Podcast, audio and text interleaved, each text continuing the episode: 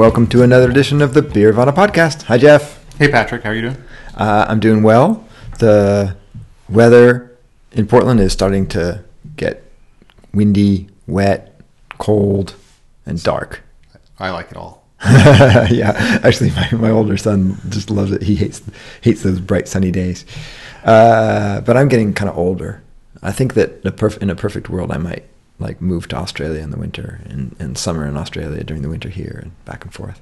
I don't know. I used to believe in catharsis, the cathartic power of winter, and how it, and how when spring comes, you're better for, better off for having suffered through winter. But I'm an old man now. I'm not so sure. No, it is. You're right. Your your young self is correct. Your old self is weak. Yeah. You need to. I think you you're right. I bet. I, I know. I gotta. I gotta. I gotta suck it up. All right. Uh, welcome to the Beervana Podcast. With me, of course, is Jeff Alworth, author of the recently released Secrets of the Master Brewers, as well as old favorites like The Beer Bible and Cider Made Simple. Uh, you can also find him blogging at Beervana and tweeting at at Beervana. And with me is Patrick Emerson, a economics professor and economics professor at Oregon State University, who tweets at Beernomics at Beernomics.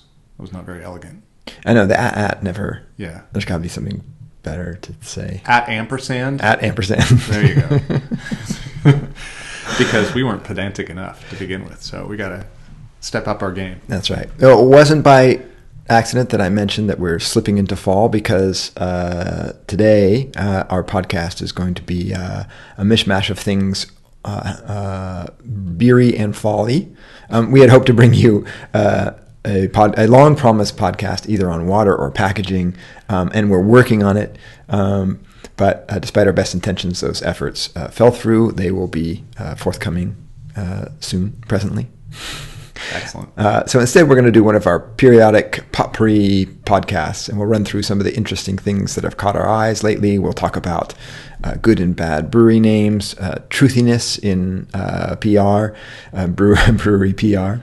Uh, we'll also talk a little bit about what a Great American Beer Festival medal means to brewers, since the festival just concluded a couple weeks ago, and a few other things. And we'll also taste uh, some beers that our minds turn to as the fall weather sets in. Uh, Yeah. we'll start talking about what, what we start drinking in the fall as opposed to summer. That's right. And there's not really there's there's some typical styles in fall, but in general, the the the, the autumnal vibe is kind of open air. So we are going to try an open vista. So we're That's right. We're gonna help. We're gonna help you ease into fall here. Yeah. We're going to talk about what we like. Maybe you can let us know what you like when you when the fall when the when the weather turns crisp. That's right. So uh, before that, of course, uh, we have to talk about the news.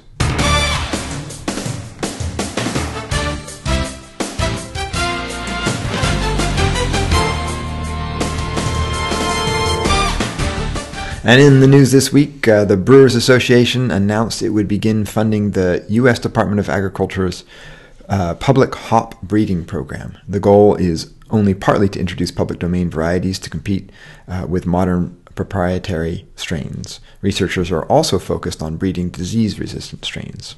Yeah, it's uh, not. When I first read this news, I thought, hey, they're trying to compete with all the hip new proprietary strains, but uh, strains. But actually, that you know, the USDA has a big like public research thing. Yeah, I mean that's sort of the like market imperatives will will, will drive a lot of the innovation, Yeah. but the stuff that that's probably more important but less uh, less likely to get private money to fund is trying to keep trying to get ahead of all of the fungi and other diseases that can uh, affect uh, crops. Right. So that's what our our good uh, government dollars uh, go to, to fund. But I guess the Brewer Association is going to uh, provide funding. Funding, yeah, funding, and I don't know how much. Yeah. Um, it was probably in the press release. yeah, go, go figure it out yourself. It's just a Google. Come on. what do you expect us to do? Look at that the, that that thing and put it on our paper? No, we didn't do that. uh, yeah, that, but I was watching. Um, this is complete uh, segue, but I was watching Stranger Things with my 15 year now. Sorry, now 16 year old son. Second season. Second season of Stranger Oh, I haven't gotten to it yet. They just dropped too. Look so I want okay. So case, so no spoilers, but I'll just say that they're trying to figure out something and they got to go to the library and check out books. And I had a big long discussion with with my son about what that you know what life was like before Google. Did you explain to him the wonders of the card catalog? yeah, they had the card catalog in the background. Nice. Like, see, we had to pull those out, and he just doesn't care. He Yeah. rolls his eyes like, oh, don't talk to me about the old days. Yeah, we might as well have had quill and vellum. All right, uh, next one. Next one. This one I found quite interesting. Uh, Boston Beer plans on packaging and shipping a New England IPA in 2018. Um, it's a beer they've already been offer, uh, offering for about a year on draft. Uh, but this is the first large scale package New England IPA release. So um, it's going to be fascinating to see how well New England IPAs travel uh, and how long they last on shelves. Um, it, I think it's just a, you know, this is the hot new style, but they're incredibly evanescent and they don't last so long. So uh, it's going to be interesting to see what happens. Yeah, that brings an interesting point. I want is it? Do you know for uh, bigger brewers, do they often end up having their product sit longer? You know what I mean? Like, I think it just in the sense that, uh, you know, if you're, this is one reason why Anheuser-Busch has uh, 20 brewing plants in North America. It's Right. Because the shorter the distance between the brewery and the retailer, Yeah. the less time, uh, the, you know, the, sh- the, the, the faster people drink that beer. So if you're shipping it out from, I think Cincinnati or wherever, uh, most of Boston beers, beer is made to Portland, Oregon. It's just going to take a lot longer to get here. yeah, that's a good point. I mean, it's big enough, but it doesn't have all of the regional breweries, so it's going to be in transit for a little while. Yeah. no matter how you slice it. If you if you buy get it. these things locally, um, they can get to the market pretty fast. Right. For those of us, for those of us out here in the Northwest. Yeah. If you're if you're more in the uh, Northeast or North Central U.S., you're fine. That's right. Although you know it's still going to sit. Like depends on where you buy it too, and how fast things turn over. If you go to a big, Well, that's what I was wondering. I mean, because I, I mean, I don't know how much how much if there's a big difference in warehousing. Like if, if warehousing's a big part of how they manage their inventories or not. I guess that's my that was my point. another put this on the log, put another log on the to do list. But another person we need to talk to is somebody in wholesaling who can talk to us about that whole tier and how long once the brewery puts it on a truck, how long it takes uh, that beer to get to a retailer, and what happens when uh, that wholesaler picks it up and puts it on the truck. So we should we should put that on our to do list too. Yeah, the It varies. I think the answer is it varies depending on the wholesalers. Um, some are uh, more efficient and some are less efficient, and depending on uh, which district you're in, which state you're in, it's going to be faster or slower depending on how good that wholesaler is. So that's that's part of the answer. yeah yeah. So I guess that's you got to pick a good wholesaler. Yeah. uh, by the way, it's got they they've come up with a really sexy name for this. Yeah, they have. Ooh, New England IPA. Wow. Yeah. They went. They really. We're going to talk about names. in a while. That's This a was- good one. This is going to get the Jeff and Patrick thumbs thumbs down for being a little too uh, unimaginative. But, Uh, but it is direct, at least. It will not confuse people. Yeah, yeah. I, I sort of have two minds because in some ways it seems really presumptuous. Like, yes, we we're going to give you the real New England IPA, but on the other hand, it's just it's descriptive, right? Here's the Sam. This is the Sam Adams take on a New England IPA. I don't know. Okay. Also, though, just before you launch into that, it's it also tries to reinforce their branding that they're a New England brewery, which they've never been. So that also kind of irritates me. Ooh, Yeah, boom. yeah. Originally brewed in Pittsburgh, now brewed in Cincinnati. Ouch. Uh, okay. well, it's just it is what it is. it is. Um, but they're Boston Brewing. I know they're Boston Brewing Company. All right. So Sam Adams. They really branded themselves as a real Boston. Company. speaking about brand, speaking of branding yes, or product in, product innovation, I'm going to let that go. sexiness, uh, AB InBev has released a new Budweiser. Dun dun Uh, dun. called 1933 Repeal Reserve Amber Lager. The brewery claims it's only the ninth Budweiser, quote unquote, ever released. The multitudes of Bud Lights apparently don't count, and all the different bottle vari- varieties. Yeah, and the Bud Dries and the Bud Ice and all Does it come in the. Vortex bottle? Uh, no, it comes in a little slot. a little stubby bottle. Yeah. Yeah. You and I were both saying that that uh, we watch very little TV, but somehow we both managed to find to, to see a TV ad of this of this beer. And we both pondered what we might have seen it at, and at the same time said, "Ah, World Series." Yeah, and since I watched, I think the entire sum of my entire World Series watching was the last three innings of Game Seven. Mm. It it had to have been during that little window. And I bet you were rooting for the Astros because you're a you're a Giants I'm guy. a- you yeah. hate the Dodgers. Yes, that's true. But I'm also a pluralist, so I love it when a team wins for the first time or first time in you know decades. Yeah, the Dodgers haven't won in decades. Yeah. Yeah. Ooh, uh, Dan- F-bomb alert! F-bomb alert! Klaxon! Klaxon! I think I, I think we still have that thing ticked on uh, on on iTunes that says you can't uh, you can't swear. Yeah. Uh, yeah. Uh, dang the Dodgers. Who cares about Dodgers? Boo. Got a Giants fan here, folks. Uh, okay. All right, the last one is um, we we here at the uh, Beervana podcast are shattered to announce that uh, after having scored an honorable mention last year at the North American Guild of Beer Writers Awards for this podcast, honorable mention is of course like a participant award. It's not not even in the medals, but but at least our name We were appeared- mentioned. We were were mentioned. mentioned. Yes. Uh, this year we got nothing. Zippo, nothing. Bupkis. Yeah. Uh, so So- there's I have two things to say about one is it's the beer writer guild of beer writers. Yeah. And so uh, since there's almost no writing that goes behind, behind the scenes in this podcast, somehow that seems slightly appropriate. Uh, I feel a little bit a little bit sheepish to to even be mentioned um, because mostly we just pull this stuff out of our you know what. Uh, but I also am pretty proud of the fact that we've turned a crappy podcast into An even worse even one. worse podcast. yes, I know. I know, which means that all the things we've done to tune it up have been for naught. So we might as well just go back to, you know, crappy microphones. yeah, and- crappy mics and just like figure it out five minutes in advance and just say whatever we're going to say. Yeah. Instead of actually planning ahead and writing bad intros and trying to schedule real authorities. It's gotten, it's take- gotten a, it's nothing. Zero. Uh, I will say that we've actually we've had some pretty good uh, um, ambitions lately. We have. I know. This last year I thought we were very ambitious.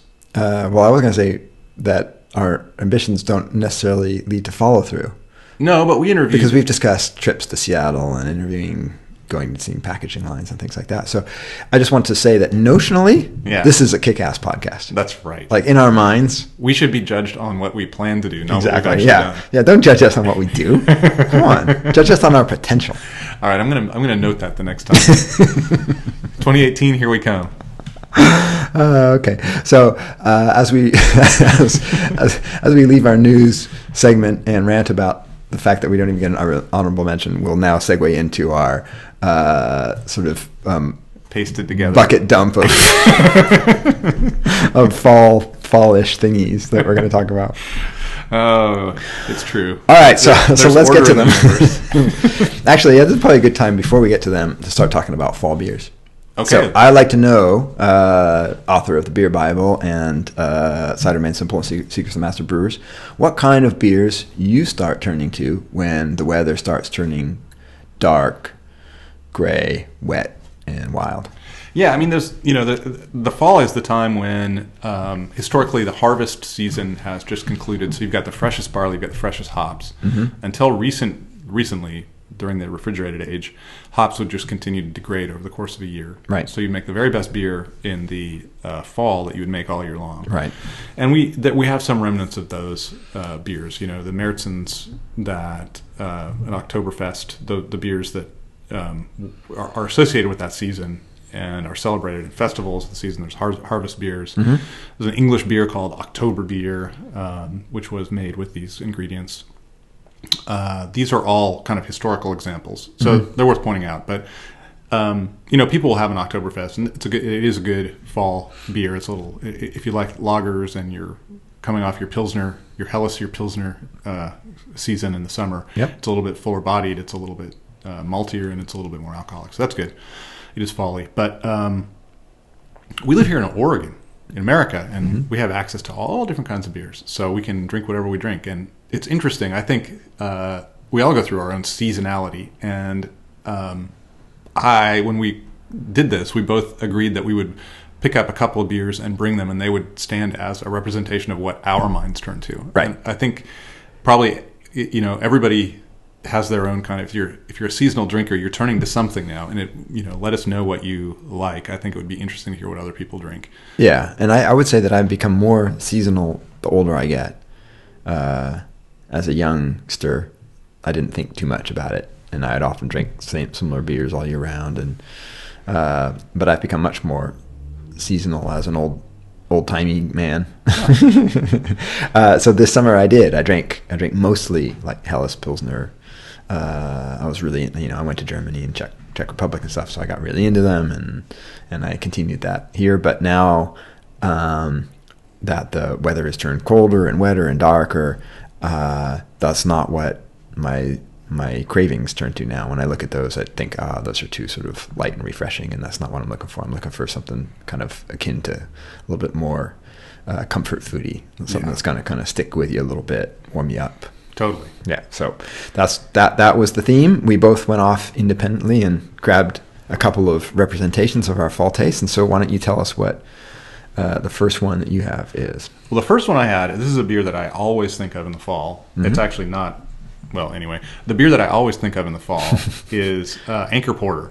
So I love porters Interesting. um, because they are lighter bodied, lower alcohol than stouts. Yep. So um, they're a nice transition beer that way, Mm-hmm. but they have all the um, warmth and roastiness and kind of warming character that I like. And, Yeah. my, and my one of my favorites has always been Anchor. It's, Yeah, and it's- why? It's a really roasty, full flavored porter. It's Mm-hmm. just an amazing beer. It's uh, it, for my money, it's Anchor's best beer. I love that beer. Yeah. it's, it's a it's a top fifty beer for me.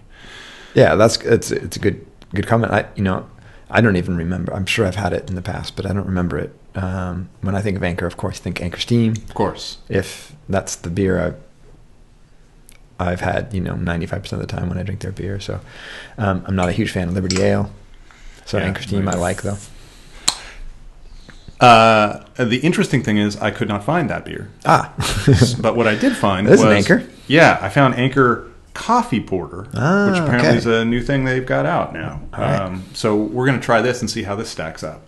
My guess is it's a little little trendy. I'm an old man. I'm I want my old damn porter. So that well, this is gonna be interesting because, uh, like some other things, like spice, I'm very sensitive to. Coffee is one of those things I'm really sensitive to in uh, beer, and the bitterness of coffee often I find off-putting. So we'll see, Even in porters where the bitterness pre-exists. even in porters. Well, and I think that's I think that's because, especially uh, ten years ago when when it became really popular. I'm I'm roughly ten years ago, but there was a there was a, a big coffee craze. I think it was done with a pretty heavy hand, generally.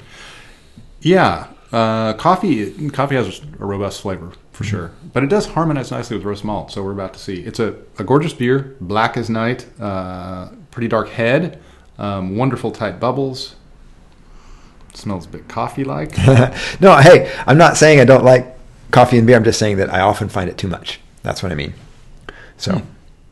we'll see how these go. I'm pretty sure that's their their standard porter. Mm. Yeah, it's got those nice. does have a really nice aroma. It does. That's a pretty nice beer. It's the coffee is definitely present, but not overwhelming. It's not bad. Yeah, that's pretty good. Given given not- that I've declared this one of the top 50 beers in the world, it was unlikely that I was going to like it better than the the, ban- the standard Anchor Porter, and I don't. But but Well- you know, pretty good. And Yeah, I don't find the coffee overwhelming. If if you if you gave me one with and one without coffee, I'd probably choose the one without. But but I like it. it has this wonderful oily quality that um, comes from the, the the roast malts. Yeah, but it's not heavy and it's quite drinkable. That's I guess you know we talked too much about that, but you know Hmm. That's this this is the season where you know you sort of duck into a pub away from the rain and cold, and you know ready to session for two three beers. You know, warm Yeah. up. What is So- this bad boy? Let's see. Should have looked beforehand. Uh, finding alcohol contents on labels is such a challenge. Oh, here we go. Ooh, it's a lot stronger than I thought. Six point seven percent. That was like five. Ah, actually, that you know, now you say that that makes a lot of sense because part of what I'm tasting then is the alcohol. Yeah, you're much more sensitive to alcohol than I am. I'm kind of blind to it unless it's really high. All right, let's see what the standard. But it's got a nice it's got a nice roasty undertone. It's definitely the coffee is present, but not uh, overwhelming. And that's funny. I would not have guessed that it was uh, anywhere close to six point seven percent. Yeah, I would have guessed mid five somewhere. I def- definitely did not know that either. Uh, and of course, I go to the website. It doesn't have it on the website, which is always a bad idea, folks. Put ABV on your websites. Put addresses. Put the if you're a brewery, put your address and put when you're open. And if you're a brewery, put your web. Put your here we go. Yeah, the, uh, the standard porter is 5.6. So this is souped up. Oh, okay. My guess is it probably is a bad sign that they've tarted it up with coffee. It hmm. probably means the standard porter is not selling well. Porters just don't sell worth a damn anymore, which is a, a great shame because it's one of my favorite styles. I like porters. Yeah, you don't you don't see 'em much. You don't see new breweries brewing porters or stouts that much. Nope. Quite frankly, It's an And old man's drink, but I'm an old man. Damn it! Well, it's funny because you know we're old enough to remember ten years ago when you know bourbon barrel porters and stouts were all the rage, and coffee porters and stouts were all the rage, and you couldn't you couldn't you know throw, a, throw a dart in a beer store without hitting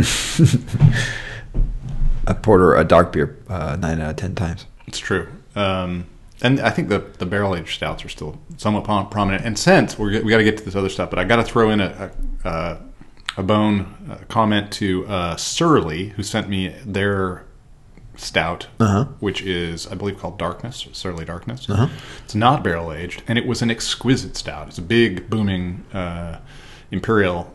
Has uh, wonderful dry cocoa notes. Nice. It's fairly sweet uh, up front, but it starts drying out immediately, and it's for as big as it was, quite sessionable. Um, and it got drier as you continue to drink it, which is always good because if those sweet stouts can get sweet Yeah. pretty fast. Um, I, I hate to call anything as big as it is a sessionable stout, but it was very sessionable. I could drink that stuff all day. So I guess it depends on your tolerance. Yeah. Uh, yeah. For me, that's probably like a full winter beer. But all right. So let's um uh, as uh, we'll, we'll keep coming back to these beers as we go along. But let's get to our first uh, our first hot take, our first menu item here. yes, Uh, um, so every so often we like to address a series of small items that have been catching our eyes. So let's get started with some a small news item from about a month ago uh, that got you thinking, Jeff.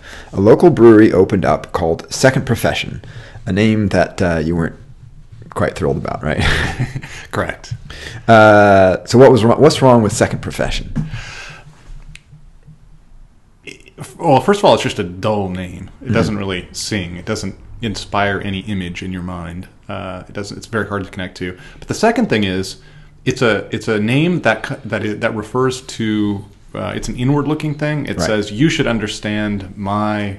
Uh, you know my my deal. My deal is very important here. When in fact you want to project out. You Yeah, know, I want It's very want- self-referential. Yeah, very self-referential. Inside, not inside joke, I guess, but inside reference. Yeah.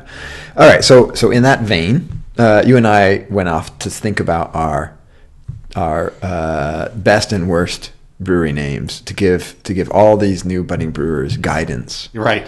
some sage advice from your elders about how to and how not to name your brewery. And since we're, you know, paid a lot of money to do this kind of thing, this, these opinions are very valuable. All right, Jeff. So, so let's. Should we start with the bad or the good? Let's start with the bad. Yeah, Go end on a high note. Yeah. All right. So let's start with the bad. What? Uh, uh, Well, I put. I, I will say that a lot of these that I noted down um, came from a Facebook page uh, post that I put up, and I got 140 comments. this is the thing people really think about, and um, there were there were some breweries there that I hadn't heard of, especially uh, a series of dirty breweries, uh, Dirty Hands, Dirty, which was renamed. Dirty Couch and Dirty Bucket, and I think at least one of those latter two went out of business or also renamed it. I've heard of Dirty Bucket. Yeah, that's that's a that's bad. So, uh, I was gonna say if you know anything about brewing, of course, everything's got to be super clean. Yeah. But even if you don't, just the sort of the connotation that you're giving me something dirty is probably not. sewage water beer. Yeah. uh, yeah. It's just don't go there. Yeah. Uh, okay. So uh, that's that that's that's good. I'm gonna um, I'm not sure if this is uh, if this is something similar. Well, it sort of has a similar vein. Um, you gave me a category. But I'm going to give you a, a, brewery name. And actually, I just saw this brewery when I was I was in the beer store picking up my my autumn beers. Uh, Belching Beaver. Oh yeah. There's a lot of beavers. This came up a lot. There's Big Beaver and Belching Beaver and Beaver Town. Beaver Town. That's an, an English one. The one in Corvallis is actually Flat Tail, so which is much cooler. References a beaver, but yeah, you have to and think I, for a second. And I think the other beavers are going for a, a, double entendre that might be offensive to half of our species. So, oh, yeah, that's true. Uh, whereas uh, Flattail is referring to the uh, motto of the hometown team, which is your university. That's right. Oregon State Beavers. And, and the Oregon it, State, and the Oregon State animal. Oh, there's probably more than one animal. It's probably the Oregon State symbol. Yeah, and we're the Beaver State. Yeah, we're the Beaver State. Thank you. Thank you for rescuing me there. like, it's the Oregon State mammal. Maybe? So flat tail good, belching beaver bad. Yeah. So belching. I mean, I don't need. I don't yeah. need that. No, I agree. Uh, there's one in in uh, in Bend called Rat Hole. Our friend Brian Yaeger, who's a beer writer, uh, was the first one to find them and commented profusely on on uh, social media for the last couple of years uh, what a terrible name it was, and and they they ultimately changed their name too. So this goes to show that. Oh, what are they called now? Uh, I should know that, shouldn't I? That's okay. Yeah, I don't know that. Uh, yeah, rat hole is bad. Uh, uh, while we're while we're uh, harping on Bend breweries, I'll I'll, I'll say that. Um, the brewery, which I, I, think is still existing, uh, existent, uh, below grade. Ah, yeah. I actually know the story because I met these guys at a farmers market in Bend once, and they started in their basement. If I if I'm if I remember correctly. And so their brewery was actually below grade. It was in their basement below ground level.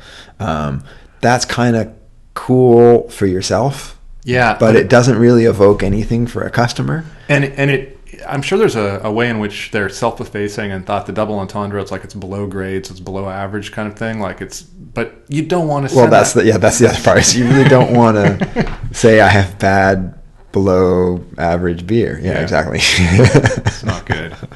So there's another no no.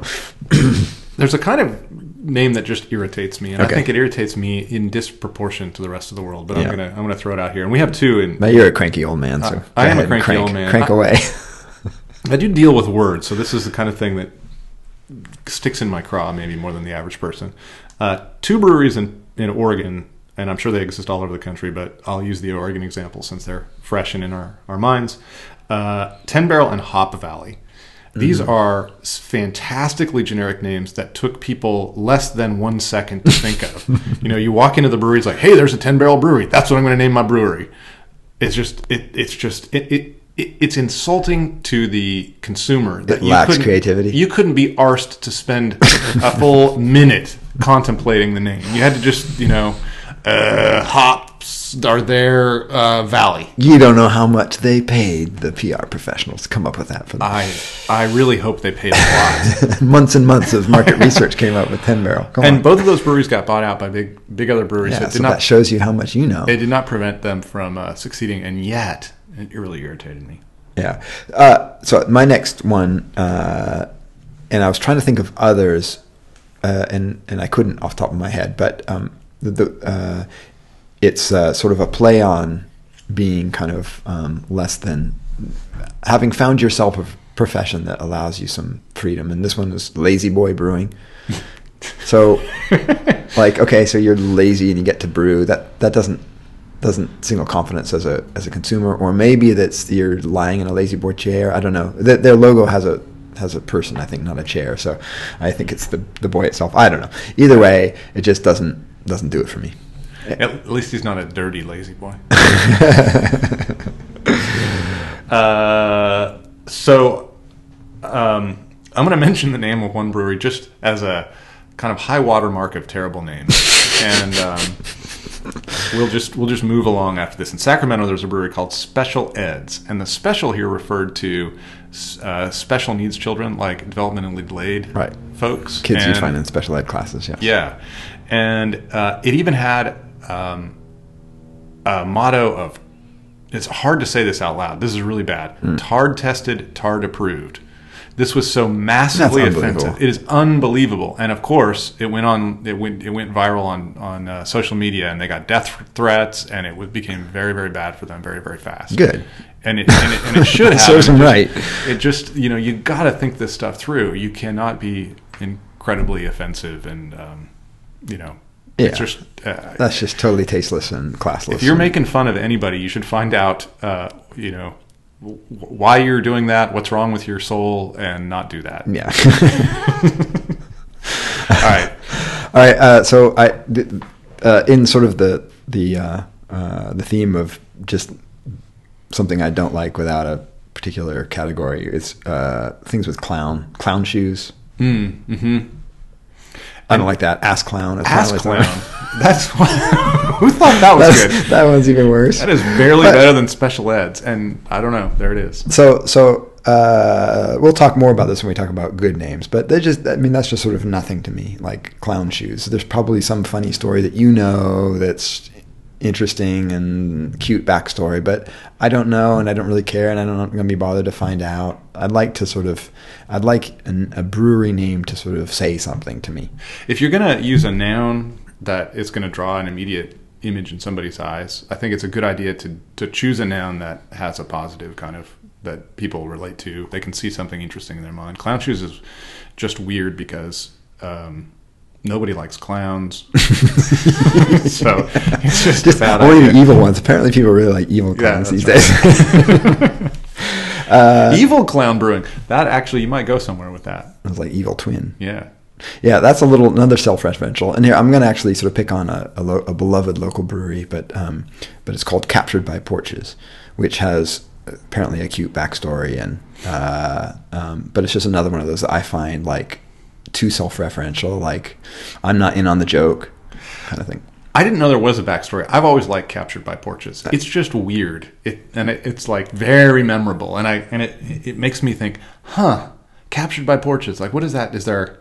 are See, there that's por- the difference between you and me. I think, huh? What is captured by porches? I don't, I don't, I don't care. I don't want to have to find out. I don't want to have to be in the know. Like No, it sounds just- like I too just- inside baseball to me. I just like the. I just envision porches roaming around and capturing people. Wild porches. It seems, yeah, exactly, roaming porches. Uh, that's And- because you have a very uh, creative mind. I'm just uh, an economist. So. Well, I don't know. All right. Well, let's let's turn to. Ten- well, ten- wait, do you have any? What, Ten, Ten Barrel grew very big and got bought out by a behemoth, and Captured by Porches remains tiny. So there you go. Take that for what you. yeah. Oh, you have one more. You got to tell. You got to talk about this one. Oh, the our Colorado friends. Yes. Yeah, I think some another example of a, a kind of a bad name that you can overcome is one um, very popular brand in America, New Belgium. It, I think everybody would tell you never to name your brewery New Belgium now. Um, Belgian beer has never been that popular.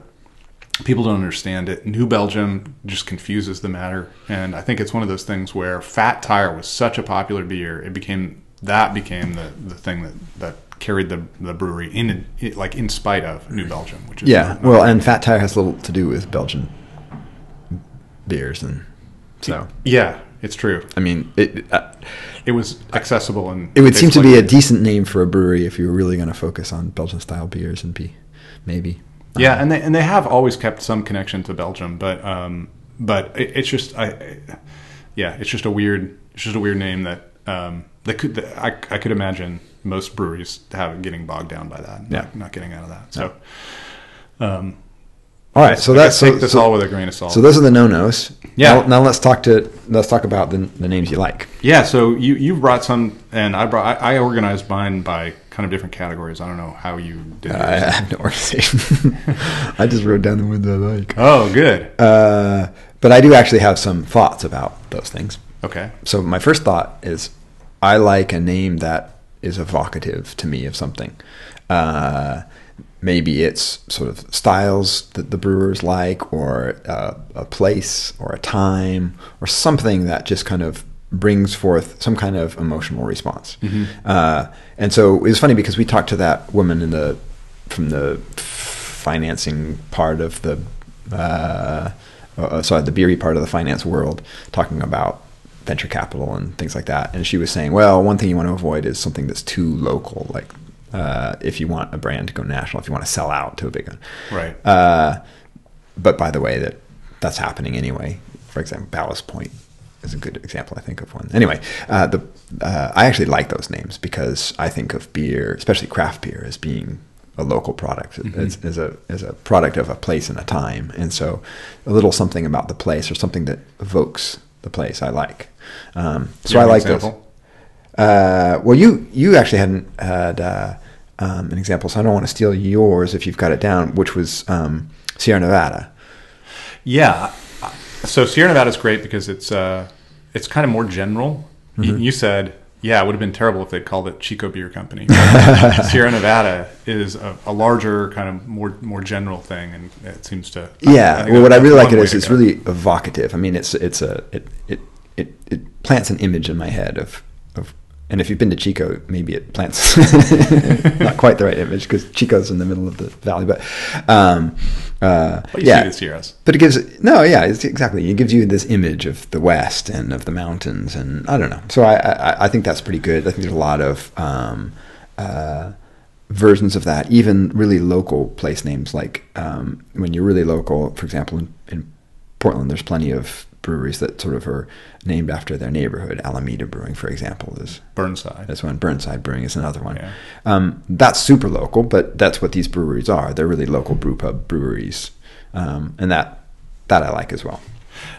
While we're on on name on places, um, one cool thing that you can do if you want to do places is be a little bit oblique. And a couple that come to my mind are Southern Tier, Yeah. which everybody knows in in in uh, the New York region uh, refers to a specific place, but it's you kind of have to know what it refers to, and if you don't, then it's just kind of an interesting name, and and it's fine not to know. And and another one of those is Midnight Sun, which is an Alaskan brewery Yeah. and uh, it, it just sounds cool midnight sun first of all it just sounds super cool and then when you learn oh it's they're from alaska where you actually see the sun at midnight then it's also cool And Yeah. so i think if i were thinking of a place name i would consider going for one of those kind of referential things that's evocative but not so specific not so point on Yeah, I agree with you in Southern Tier, which is interesting because it is a really obscure name. I mean, I, having lived for five years in Ithaca, I know I know what the Southern Tier is and lived in the Southern Tier, but um, uh, but I think you're right. It's got it's a it's a name that's sort of interesting enough that if you don't know it, it's okay, and if you want to find out, that helps. You know, which is sort of against what I was saying that I don't want to have to find out. Um, yeah but it's clearly, I mean, uh, it's clearly referencing a geographic place. And anyway, I'm, I'm kind of into that. So, cool all right. Uh, next category for you. Uh, so there's a lot of adjectives, Uh-huh. and I think adjectives mostly don't work. Um, I think you have to be pretty pretty careful about that. But when they do work, I think they're pretty cool. There's a brewery called Lucid that actually had to change its name because there's an abs- absinthe company called Lucid that made that, that sued them. But but Lucid is just really a, a, a wonderful word. It sounds great. Um, it, it creates nice positive connotations, and it works with a mind altering drug. Um, it works like you know it has a resonance there. Um, our, we talk about gigantic brewing a lot here, and it's one of those those things. The name itself um, is is is kind of cool uh, on its own, but when you see the label and you know this, when you see the label particularly, which it's hard to see breweries without seeing the label, you get immediately that it's a joke because it's it's got this uh, superhero Right. font, Yeah. comic book superhero font. So you realize immediately that it's a it's a it's a joke, and then you find out that it's a tiny little brewery and they don't want to ever grow, and that's also really entertaining. So Yeah. it, it's kind of self mocking, but with with fun. And um, so I think uh, adjectives are hard to work with, but when they work, they really work well. Yeah. Uh, I, I didn't have categories, so I'm going to have to talk a couple couple things. But this one, um, uh, for me, works terminal gravity, which is a brewing term, uh, but it's also just a really cool name. Uh, um, that's out in uh, northeastern Oregon. Um, also like the name Alesmith. Mhm. Oh, that was a really nice, nice name. Alesmith is one of those inventions, Mm-hmm. and when those work well, they I, when those work, they work really well. And one we have here in, in town that we have mentioned, I think, from time to time, called Hopworks, Mm-hmm. which is another great invented name that really Ale Alesmith uh, and Hopworks they kind of do the same thing. They Yep. tell you we're we're building beers Uh-huh. and we're crafting beers. It comes all right there. Yeah, good names. Uh, you also have Oakshire here, which I think was a good. It has a back, backstory. It used to be called something else, and they got in trouble, and then but then they created Oakshire, which is And which they is couldn't nice. be, yeah, because they had one of those uh, trademark disputes, and so they're like, Yep. well, if we invent the name, then no one's going to have that trademark. Yeah. Uh, so I, I do actually have another uh, category, but I don't have a lot of examples. But I actually think that family names can work. Mm-hmm. Totally, this is old school. Especially when, yeah. So I'm I'm all in favor of family names, and especially when your family name sort of uh, is works, like Widmer Brothers, for example. Like clearly a German name, and they're brewing. Uh, so I think Widmer Brothers is a really nice, a really nice name. I like that because I feel like it makes a personal connection. It's kind of like when you name your winery after yourself, or um, yeah, Pfriem is that way. We've talked about the brewery. Oh, there you go. There's another which one. is and it it shouldn't work because it, it it starts with a P, and then people don't know how to pronounce it. Is it Frem? Is it Freem? Is it Freem? Yeah, and uh, people are always cautious to say is it out loud. Pfriem, right? and yet, I think it's become an asset just because it is so weird. Yeah, yeah. Oh, another one that uh, that pops in my head when we were talking about just sort of place names is Hill, Hill Farmstead. Oh yeah, I love that because it's just very it's very evocative. It, it, it puts an image in your head, and it is um, both a name, a family name, and a place. Uh, the, Hill family and for their farmstead. Yeah, so, so I, that's a that's a beautiful name, I think. Um, uh, I don't know what you categorize this. Is it a place? Is it anyway? Uh, uh I just really like Elysian. Elysian. Yeah, Elysian is a great brewing. It is great brewery name. Yeah, there's a few of those out there that um, you can you can grab that that are uh, evocative of uh, his, historic, a mythical right context, and those work. Um, I like little fun names, and you know, when we were talking about this on on Facebook, uh, a lot of people were like, "Well, it's really hard now, and you have to go for weird names because all the trademarks are out there," which is just crap. That's just a bad excuse for not having a good, uh, you know, thinking about things. Um, so a few. I have three here that really I, have always really liked. Uh, one is now defunct, Pretty Things in uh, Boston, but mm-hmm. uh, it was a beautiful. They had beautiful labels, and um, it just really worked with the brewery. In town, um, a fairly recent brewery that opened up in the last year or two is Little Beast. That refers to the yeast. You don't need to know that it refers to the yeast, but it does refer to yeast. Mm-hmm. Um, and that's that's recent, so you could have had that trademark until the last year or two. And then there's this really cool brewery that I learned about in China called Bubble Lab, which Bubble Lab. That's super rock. so you know, there's a uh, there's a lot of ways to have fun and be creative and come up with cool names. And I I, I, I challenge you to find anybody who doesn't smile when they hear the name Bubble Lab. Yeah, that's a, that's actually a really good way to think about brewery names. Is think about the immediate emotional reaction you get when you. Sometimes it's just fun, funny. Sometimes it causes a feeling or creates an image in your mind. So those are the things that are good, I think, or or makes you feel makes it familiar, and that's what I like about family names. It just sort of it feels familiar all of a sudden. Um, it's not just a, a product, but it's from somebody to you. yeah. Uh, and then then the stuff that just makes you cringe or is just kind of silly or stupid, bad. Bad. Don't go there. right. Yeah, and you have to live with let, let, you know your your idea is that you're going to be in business for decades. Hopefully, that's what you're thinking. Yeah, so you so got to live with this thing. Something that's funny this year. Yeah, don't do. That's actually a good point. Don't do any sort of. I can't think of a good example, but time sensitive. There was one, and I I, I wrote this down. I wasn't really sure. Uh, uh, what I thought about it, it was exactly on this point. There's a New Zealand brewery called Yeasty Boys. Uh, which yeah. is a, a cool name. It refers, you know, evokes Beastie Boys, but um, I don't know. I was going to ask you about that, so maybe we'll throw that out to the audience too. Yeasty Boys, really, yeah. really funny now, but in 20 years, is that going to be a good name or not? Yeah, good point. Yeah, I can't think of another one off, but there's got to be some more other cultural references that are a little too, yeah. too of the of the time. and maybe it'll still work because it works as a brewery name because they yeast is a thing in the beer. So I don't know. Yeah, it just it could just drop away that the the source. All right, so let's you, turn. You got something there. let's turn. Let's turn back to, to fall beers for a second. So as I mentioned, I tend to, especially this summer, I was all about the light lagers, Helles, Pilsners, those things. Um, now that the weather's cooler, I want to come home and I want something a little bit more substantial. And I also find myself looking more towards malt and mm-hmm. malt flavors and malt characteristics. So what I have is a all-time classic. I have the Fuller's ESB. Yeah, I think our very first pod when we talked about parti-gyle beers, we surely. I think we have had we, yeah, we had to have this on the on the pod this before. Is a, uh, a, a, beer we clearly like a lot.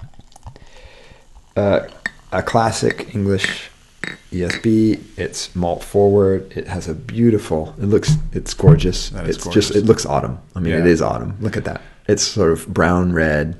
Uh, nice and clear, nice and bright. Um, Great head too. yeah, the head and the head's a little bit uh, cream colored, brown colored. You get a little bit of the aroma, and then just the aroma immediately is just of this wonderful It smells like a pub. malt. Yeah, biscuity, malty. It does. It feels. It smells like a you know a warm pub from coming in from the rain. Yeah, a nice cozy pub. Ah, One time, Patrick and I, uh, when we were doing our great tour of, of uh, English breweries, we went to Brighton. After we left London, we went down to Brighton. And we stayed at a pub. We stayed over. We stayed at a, a kind of hotel that was above a pub. yeah, a traditional a traditional public house where they've got rooms to let up- Exact- upstairs and yeah. Exactly. And it was not a nice pub. I mean, it wasn't like a, you know, it wasn't a shishi pub. It was just a neighborhood pub.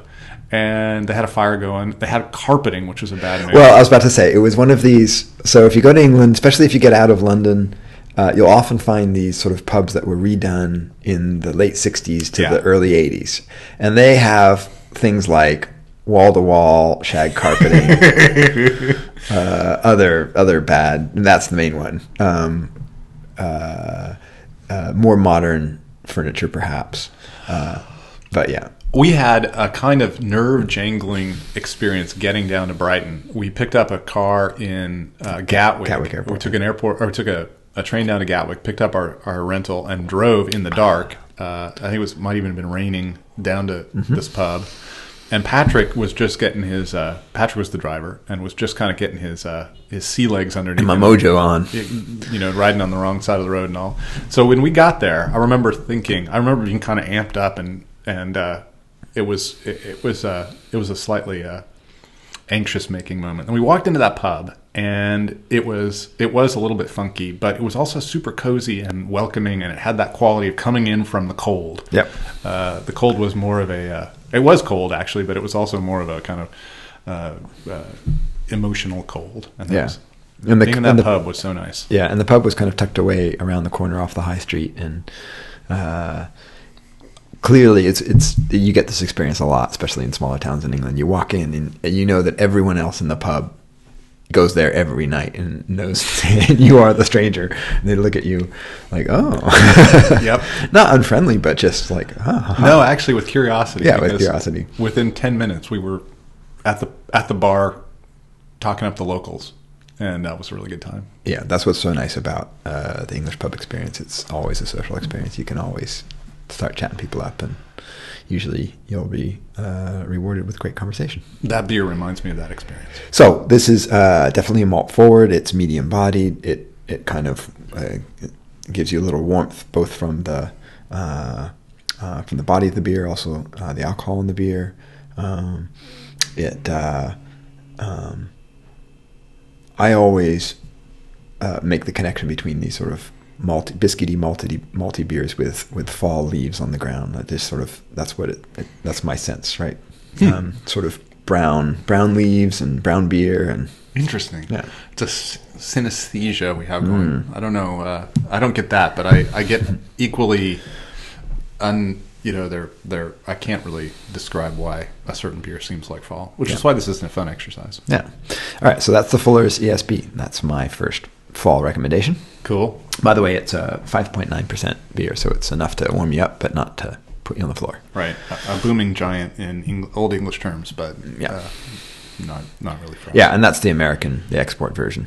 Yeah. I think the English version is a bit lighter. But all right, so uh, now let's turn to our next little uh, grab bag item, um, which I'm going to let you uh, uh, uh, introduce to us. But uh, you were uh, you posted a couple weeks ago, I think. It's been a couple weeks now um, on this uh, press release that came from Dog, Dogfish Head about their Liquid Truth Serum IPA. Yeah, they they really just talked up. So it turns out, let- uh, we'll describe this beer. I'm actually really excited to try this beer. It's probably a great beer.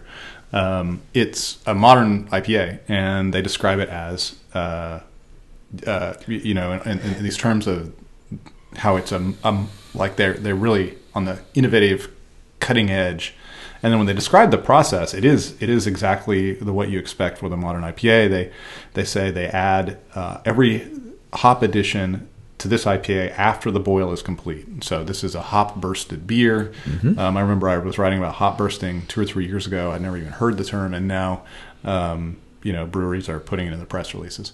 The thing is, it's not innovative. Right. This is how this is how every brewery right now is making beers, and it kind of cuts against Dogfish Head's you know claim to fame as the 60 minute IPA was you know Sam Calagione was figured out how to uh, continuously hop his uh, his beer by. Do you know the story about the, the the original technique that he had? Uh, I believe it was one of those old vibrating football games. Yeah, totally. And he would and he would put hops on them, and they would dribble off. They would like shake them off continuously over the course of the boil, which is exactly the opposite of the way uh, people make IPAs now. Right. So it just goes to show that you have to innovate to keep up with the times. yeah. I don't know if everybody saw my uh, my hat my air quotes there, but Yeah, uh, I think it's always uh, a, a little bit tricky when you try to uh, sell yourself as sort of the, a pioneer of a new of a new technique. I mean, for the most part, these things are all uh, little incremental uh, advances that brewer brewers make, and um, I'm thinking just for example of the the fresh hop technique that uh, Ben Edmunds did at Breakside that we potted about a couple of years ago, where he uses liquid nitrogen to freeze. I mean, so you know that's pretty innovative. That's That's, pretty something brand new. But for most part, it's just these little these little different changes we make. We start adding hops at the end and into the cold side, and more and more, and we start figuring out how that works. And and then people keep talking, and they all just it sort of evolve. So I think it's always a little jarring to me when I see a press release that says something about how they've basically you know disrupted the whole in, in, in industry by. No, I'm, I'm, I'm, they didn't say this, but, but implication. We've disrupted the whole industry through our amazing innovations, and yeah, this word innovative is is now become fused with the identity of craft beer, and Yeah. people feel like they have to say that they've been innovative, even if they've been, um, you know, derivative.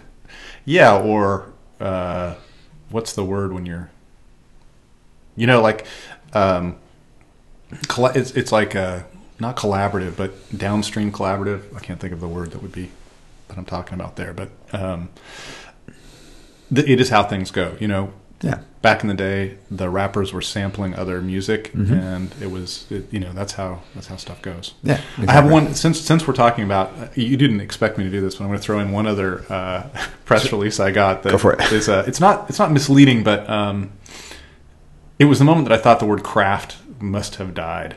Uh, I got a, a press release from Catawba Brewing, Mm-hmm. C A T A W B A. These guys are from Asheville Okay.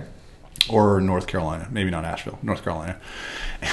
And it said, in honor of National Coffee Day, Dunkin' Donuts and Catawba Brewing uh, partnered to create a cold brew pumpkin flavored beer utilizing the Dunkin' ingredients everyone loves, so it oozes with authentic taste down to the last drop.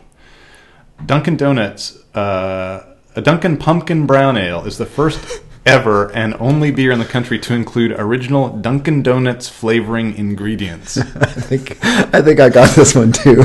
This but, is- but you actually read yours. this is not craft. This is the opposite of craft. Uh, flavoring Oh, ingredients. man. So, um, anyway, yeah, I get I get press releases. it is innovative though, so I'll give that. I guess in a, in a certain sense. All right, we, All right. Can, we can move on past that. All right. now. So uh, the next bit that um, I wanted to talk to you about a little bit um, and and uh, pick your brain is uh, a few weeks back. Actually, it's been almost a month now when the GABF, the Great American Beer Festival, happened. yeah, late September, early October, something like that. Yeah. So, um, and of course, uh, during the Great American Beer Festival, there's a big uh, judging competition, and beers are awarded gold, silver, and uh, bronze in their categories. Uh, and uh, lots of um, press releases are released, and lots of lots lots is made about who wins and who loses. And what you were really interested in is what really does a, a GABF medal uh, mean to brewers themselves? Right. Um, they invest a lot of money and time into these things, and you know what's the what's the benefit to the brewery?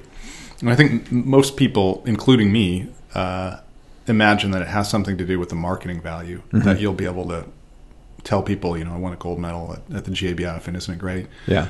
Um, w- when in fact there are something like nearing 300 medals at the GABF, Right. And, and these this thing's been going on for 35 years or something. So, so many breweries already have medals that to the consumer, it doesn't really seem like it's probably going to move a lot of uh, sales. And and when I talk to brewers, they, they're like, yeah, that's actually not the big value. Yeah. Though I did talk to a few brewers after that post and found out that in certain circumstances it really can be a value. Our friend Alan Taylor, friend of the pod, Yep. out at Zoiglhaus, won gold for Pilsner. Yeah. One of my all-time favorite beers. So I was really excited. I know, me too. And apparently, uh, sales have been going off the, the rails for him. It's like everybody wants that beer. So this is actually I wanted to ask you exactly this question and exactly about this beer and him because I know you talked to him, which is it seems to me that for a, a very small, pretty new brewery like Zoiglhaus that brews beers that aren't haven't been traditionally uh, um, uh, the big market faves like the big IPA. Um, you go to the supermarket locally and you can find uh, sometimes some Zoiglhaus beer, and usually it's um, the Pilsner uh, and the Kolsch. I think are the two Right. ones that they're uh, bottling and pushing most. And thought to myself, you know, a little label, a little little medal on the label uh, saying GABF Golden Medal Pilsner might actually help it sort of pop off the shelves in this crowded marketplace. Yeah, I think, and I think Not that they do that; they're not. At least so far, they haven't put it on the label. Right.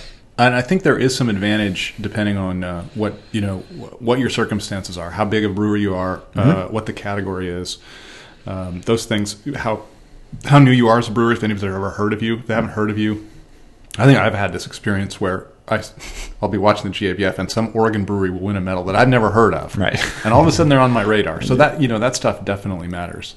Yeah, but does it matter to the, the, the geeks or does it matter to the, the broader audience? I guess is so.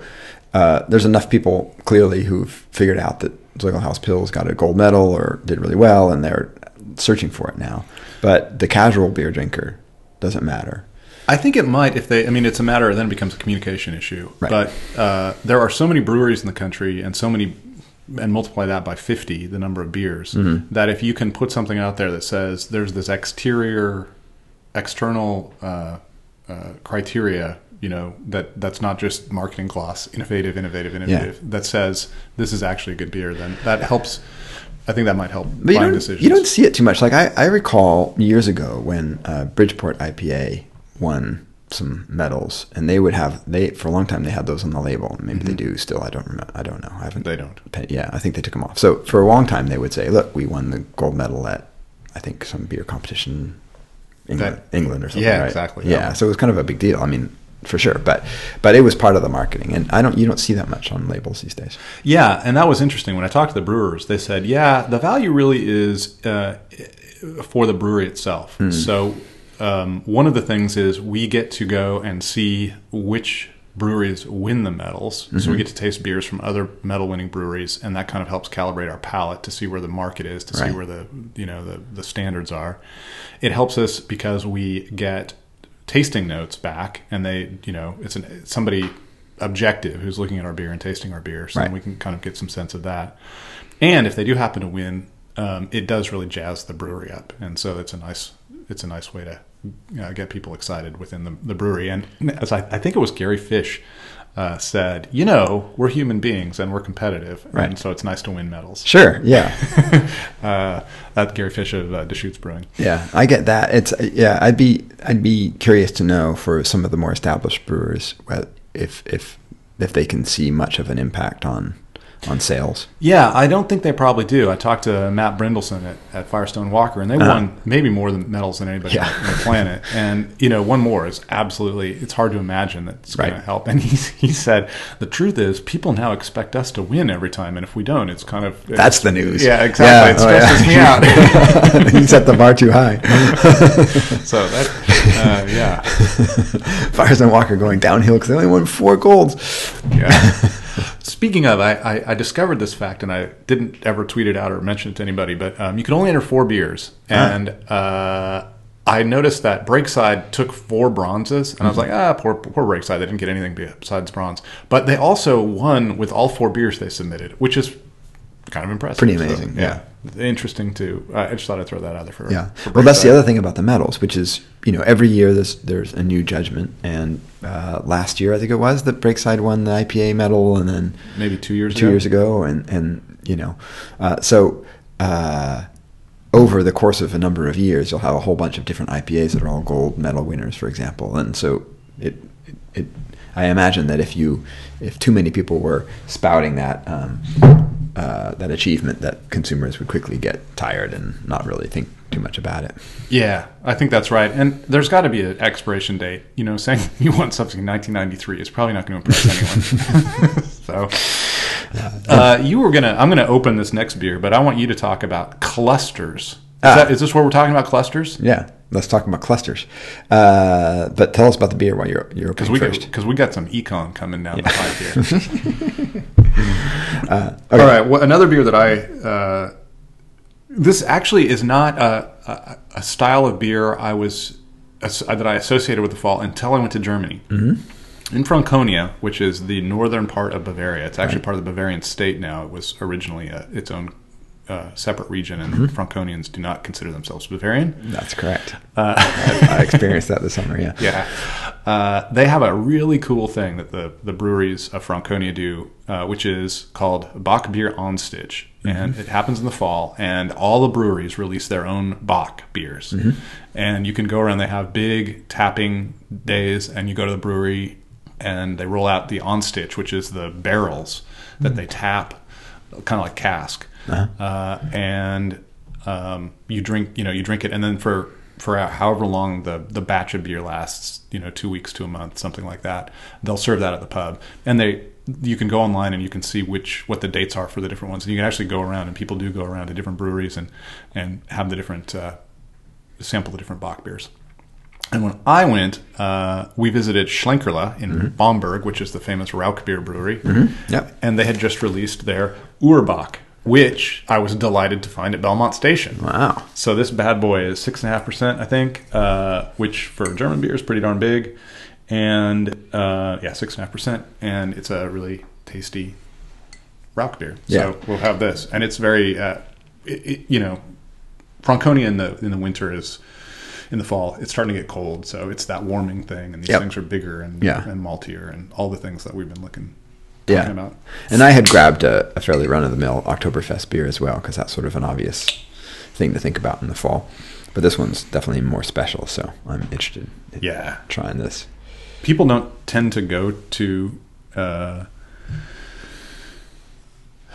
Franconia and just they don't travel in in October, but um, there are some there's some interesting stuff going on. This is one of them. So if you find yourself in in Franconia in October, you'll have a good time. Or just go to your local beer store. Maybe you can find the.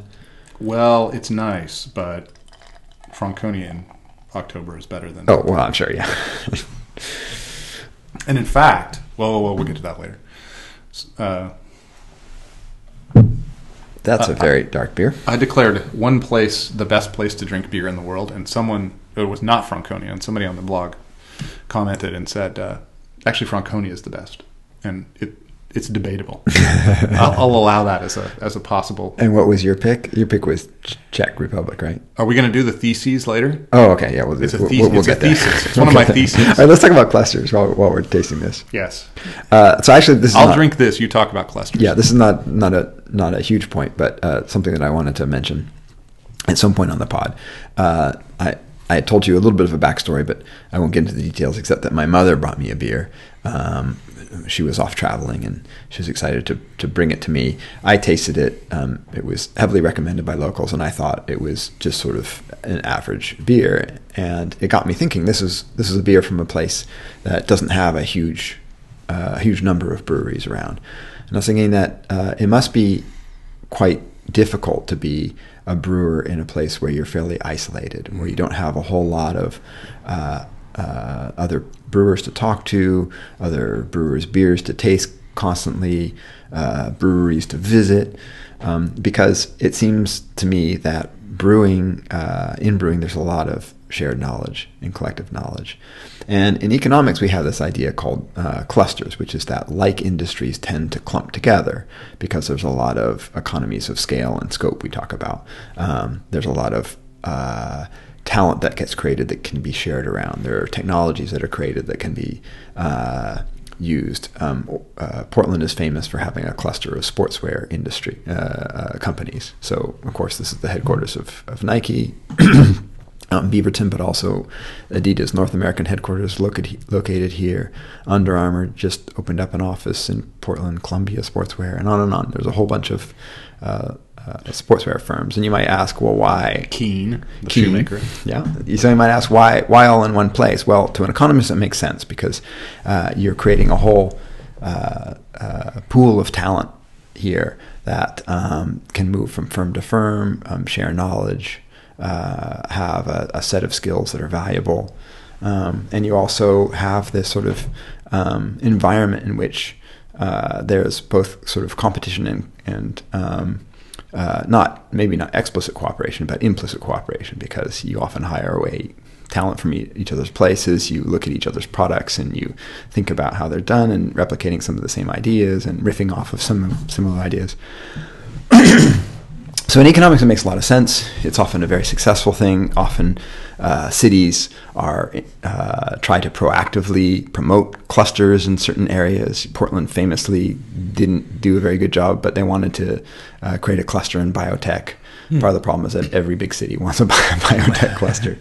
Um, yeah, we have we have a we have a couple of clusters, right? So we also have advertising. That's another big cluster. Advertising is a big cluster. There's a whole uh, there's a whole um, you could kind of call it a cluster um, of uh, uh, computer chip manufacturers. Mm-hmm. So there's there's a big Intel plant out here, but then a whole bunch of spin-offs. My brother works for a, a company that does uh, specialized component parts for um, specialized chips, basically, and they have an office uh, out on the west side of Portland as well. So there's different there's different clusters, um, and uh, the idea is that they'll grow faster, they'll be more successful, and they'll uh, be able to um, compete better because costs will be lower uh, for all those. And I was thinking that that's probably true in craft beer as well. Oh, it's 100% true. This is absolutely true. Yeah. And so one of the reasons that Portland is such an amazing market for beer is not just because there's a great demand out there, because on the supply side, you have these brewers that are going they're working from brewer to brewer to brewer. They're learning all these different techniques. They start their own breweries. They go back and they talk. They taste each other's stuff. For the most part, it's a pretty friendly and open industry still. Uh, and so I think that uh, it becomes uh, self fulfilling. It becomes a virtuous cycle that that that really lifts the whole industry in an area. Yeah, I think that's exactly right. And there's one other dimension in beer that is not really so much the case with uh, some of the, larger industries like uh, sportswear, which is um, the consumer base is local, mm-hmm. and so the feedback that you get on the quality of your product uh, depends on the sophistication of the local consumer, which yeah. you know for shoes is is is your worldwide market, but um, for beer, if you are if you're one of these breweries like you talked about, we didn't name any names. Mm-hmm. Um, you may get a lot of accolades because uh, people there are not very sophisticated because there is only one or two breweries. Right. But if you take that same brewery and drop it in the center of Portland, it may not get a lot of attention because uh, everybody here already knows what good beer is like, and there there are so many options. It's very difficult to cut through uh, with with uh, even you know above average beer. You really have to if you want to hit the ground running here. You got to have pretty good beer. And yeah, and if you're isolated, it's hard to become a better brewer, and it's hard to hire people who can bring something new to your brewery. And you know, it's uh, uh, I can imagine it's very hard to grow, uh, sort of personally and professionally, in in an isolated place like that. And those externalities that you talked about, we have a maltings here, we have hops growing here, we have two yeast pl- uh, labs, you know, right? You know, yeah. So so we why have, do that's USDA, yeah, and that's a, another question about why do clusters sort of end up where they are? And there's a whole bunch of reasons, usually not one. Uh, but part of the reason that we such a vibrant cluster here is because we had sort of the preconditions. We had the hops fields, and we had the right climate, and uh, certain laws were changed at the right time, and so on and so forth. So um, so I just I just it had sort of occurred to me in the past, but it really fleshed itself out in my mind tasting this beer and thinking that I, what I thought was a really sort of mediocre beer, and it was so highly recommended to my mother. And I started thinking about the difference between being in in a in a saturated market like this. And I wasn't really blaming the brewer. It's just it's just very hard if you're if you're isolated. I think. So. Yeah, and I, I going back to the GABF, I think that's one of those one of those advantages for breweries is you go to the GABF and all of a sudden you can have that experience of the cluster. You're Mhm. tasting other people's beers, you're talking to other breweries, and you can kind of take your you know take a measure of yourself Yeah. against the best. All right. Speaking so of tasting yeah, beer, so I was about to say I kind of stepped on your beer tasting there. So tell us about this. oh, not at all. We have plenty of time. well, you should taste this. All right. a whoo, that's a Schlenkerla, man. okay, well, for, ooh, wow, It's, that is a ro- uh, a, a um, um, smoky. smoke. Yeah, that's Yeah. what I was about to say. Roast, not roast. Smoky, smoky beer. So Schlenkerla uh, malts their own beer, and they malt it pretty dark. So this is they when they when they malt their beer, they use it over an open fire, which is what gives it the smoke. Malt their grain, you mean? Yes, malt their grain. What did I say? Beer. Uh, yeah, which would be more of a challenge. uh, when they malt their their barley, they um, they malt it. You you know you can malt it to different colors, and they get it quite dark uh, roast and There's some red hues coming through. Yeah, quite. It's dark and very red. Mm-hmm. And so their basic beer, which is they call it Märzen, is quite dark. And then this is a, a stronger version made with those malts. Wow, that's really good. Yeah, And I don't like smoke. I, I think we, I think we might have had their, uh, their regular beer on the on the pod before. Yeah. And I said the same thing, which is I'm not a big fan of of smoke smoke beers, but that's just so. Uh, uh, integral to the beer, Mhm. rather than to me just sort of a flavor on top that's interfering. Uh, I think that's a good point. I, I don't know how you I don't know how better to describe it than to say it's sort of buried within the heart of the beer, and so it just sort of comes out in a very natural way, rather than just being kind of this uh, offensive thing on top, which is what I usually think of smoke. Yeah, yeah, that's really Hmm. perceptive of you, sir. Oh, that's nice. It's got That's, the a, that's a good fall beer. that is a good fall beer. Yeah. Yeah, that's a good fall beer. And, and it has the. Um, if you have three or four swallows, then the malt starts to pop out. The smoke drops back just a hair, and you can taste those sweeter, richer malts, which are nice. That would that would be a, an amazing beer with some sausage. Yeah, that's that's a beer for sausage if there ever was one. it is often mentioned in that capacity. Is that right? Yeah. uh, awesome. All right. So now I want to turn to your uh, um, your great uh, My great statement of uh, your great statement of dissent against the I don't know actually what uh, your nine point five theses. yeah. So on Halloween, uh, uh, Halloween or was it November first? Whatever it was, is the was the five hundredth five hundredth anniversary of Martin Luther issuing his ninety five theses, which started the Protestant Reformation and Right.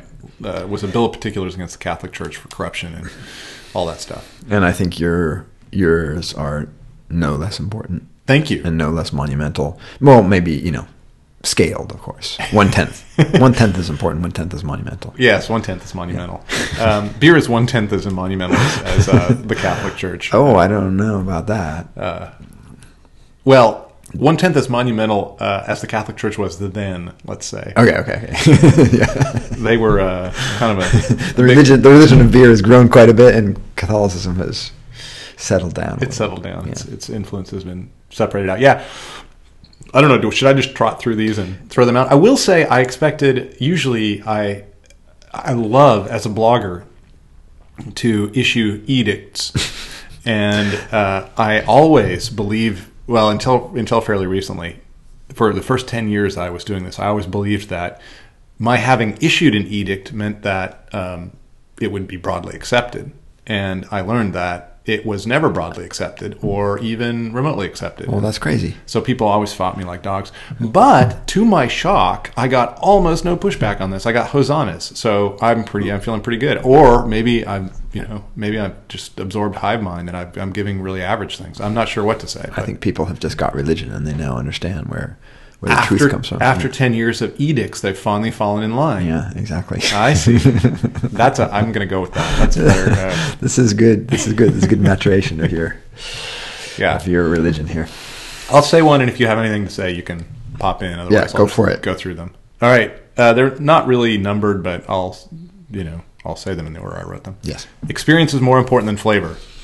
absolutely. Yeah, this is, and I think um, And we've talked about I- this, a lot. We've talked about this a lot. Yeah. So flavor is really important when you're judging a beer and you're judging a beer against another beer. Um, the brewer's art is an important part of the whole thing. Sure. But in terms of the experience to the drinker, um, the context that you had, I just talked about that trip we had in Brighton. I Yeah. remember that so vividly, much more vividly than you know. I might have had a, an amazing beer three or four years ago, and it's very it's very difficult to mention, um, uh, remember amazing beers. It's unforgettable when you talk about experiences. Yeah, and, and and and what's amazing to me, at least personally, it's true that these experiences can change your perception forever of a beer, or just they have such long lasting thing. Like so, go, go have go have a, a you know a best bitter in a great English pub on a perfect day, and you'll never think of best bitters again uh, the same way.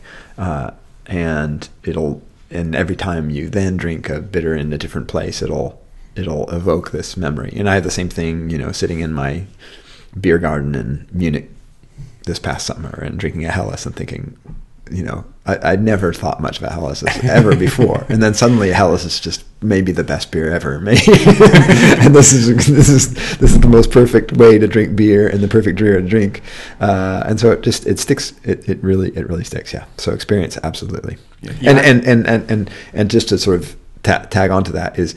Uh, if you like beer, then you should go and seek out these experiences. That's perfectly said. I got nothing to add. You, Okay. you said it better than I did, All right. all the way down the line. Good man. uh, my second one is your preferences are more important than my preferences, and the point here is that uh, we can only uh, we we like the beers we like, and whatever is in your mouth, if you if it pleases you, it doesn't matter what I say. You should drink the beer that pleases you, and not not be swayed by fashion or peer pressure. Yeah, Drink the beer we're we're similarly minded folks, so you don't expect me to object too much. I but I do I, I get really annoyed by people who who want to sort of uh, decide that some beer is terrible and nobody should be drinking it. Anyone who drinks about it, drinks it is an idiot. And I mean, yeah, there's I mean, first off, there's just no point. Like let, let people enjoy what they want to Yeah. enjoy, and, and their enjoyment is is good. You should like that they enjoy whatever it is, even if it's Bud Light or or uh, Chelada or whatever. Yep, not for me, but if uh, it floats your boat and it gives you the experience you want, by God, do it. All right, I'm with you, Martin Luther. Let's go. All right, subtlety is harder to achieve than intensity, and we've talked a lot about this too. This is one of those things where um, craft beer and uh, you know when people get very excited about beer, they want really intense flavors. The more they learn about beer, the more they learn about the way that harmony and uh, flavor interact. The more they start to appreciate subtlety and the accomplishment that comes with it. And um, when you talk to brewers, brewers tend not to say that their favorite beers are imperial, you know, barrel aged imperial stouts. They say their favorite beers are pilsners or things Yeah. like that, and that's because they can appreciate the the accomplishment in a beer like in a pilsner much much better. Yeah, it's it's much harder to to to hide faults, and then it's also, and I think one of the most important thing for for a for a, a going brewery or um, is that these subtle beers are very hard to replicate. Mm-hmm.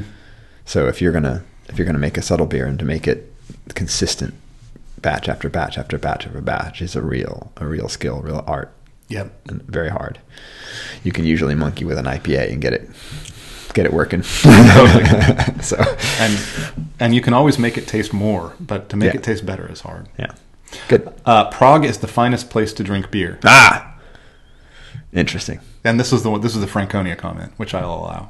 Um, partly it's because I think the Czech Republic is the best place to drink beer, and Prague is such an extraordinary town that I mean, you know, in between beers, you can go to castles and cathedrals and whatnot. Yeah, the only so I'm gonna uh, at, at risk of getting castigated once again for for failing in my in my duty to experience Prague beer culture. Uh, I will just say that Prague is also at least in the summer. I don't know how much it changes in the winter, but Prague in the summer is just overrun by tourists, and so that would be the one thing I would say is is a it would um, uh, downgrade my my drinking experience. I actually, based on your recommendation, found a, a, a great beer bar uh, way off the beaten track, um, and there were tourists there, but it wasn't. There were plenty of locals, and it wasn't overrun at all, and and I enjoyed myself. But uh, but I felt Prague a little overwhelmed by tourists. Well, I'm a poor guy, and I only travel in the winter, and there's no tourists anywhere in the winter. Yeah, that's why I, I, I really should go back to Prague because Prague is such a cool city. So, uh, and the people were fantastic there. I thought Yeah. a great time. So It- I don't really have I don't have enough experience uh, like you to, to say, but I'll, I'll accept it. There are th- this one is the most dubious. Um, Well, but I, I guess I would go back to the, the, the point about experience. Though, is- Exactly. yeah. Yeah, and and you know you- you're gonna you're gonna enjoy what you enjoy, and um, because this is the the one that's dubious.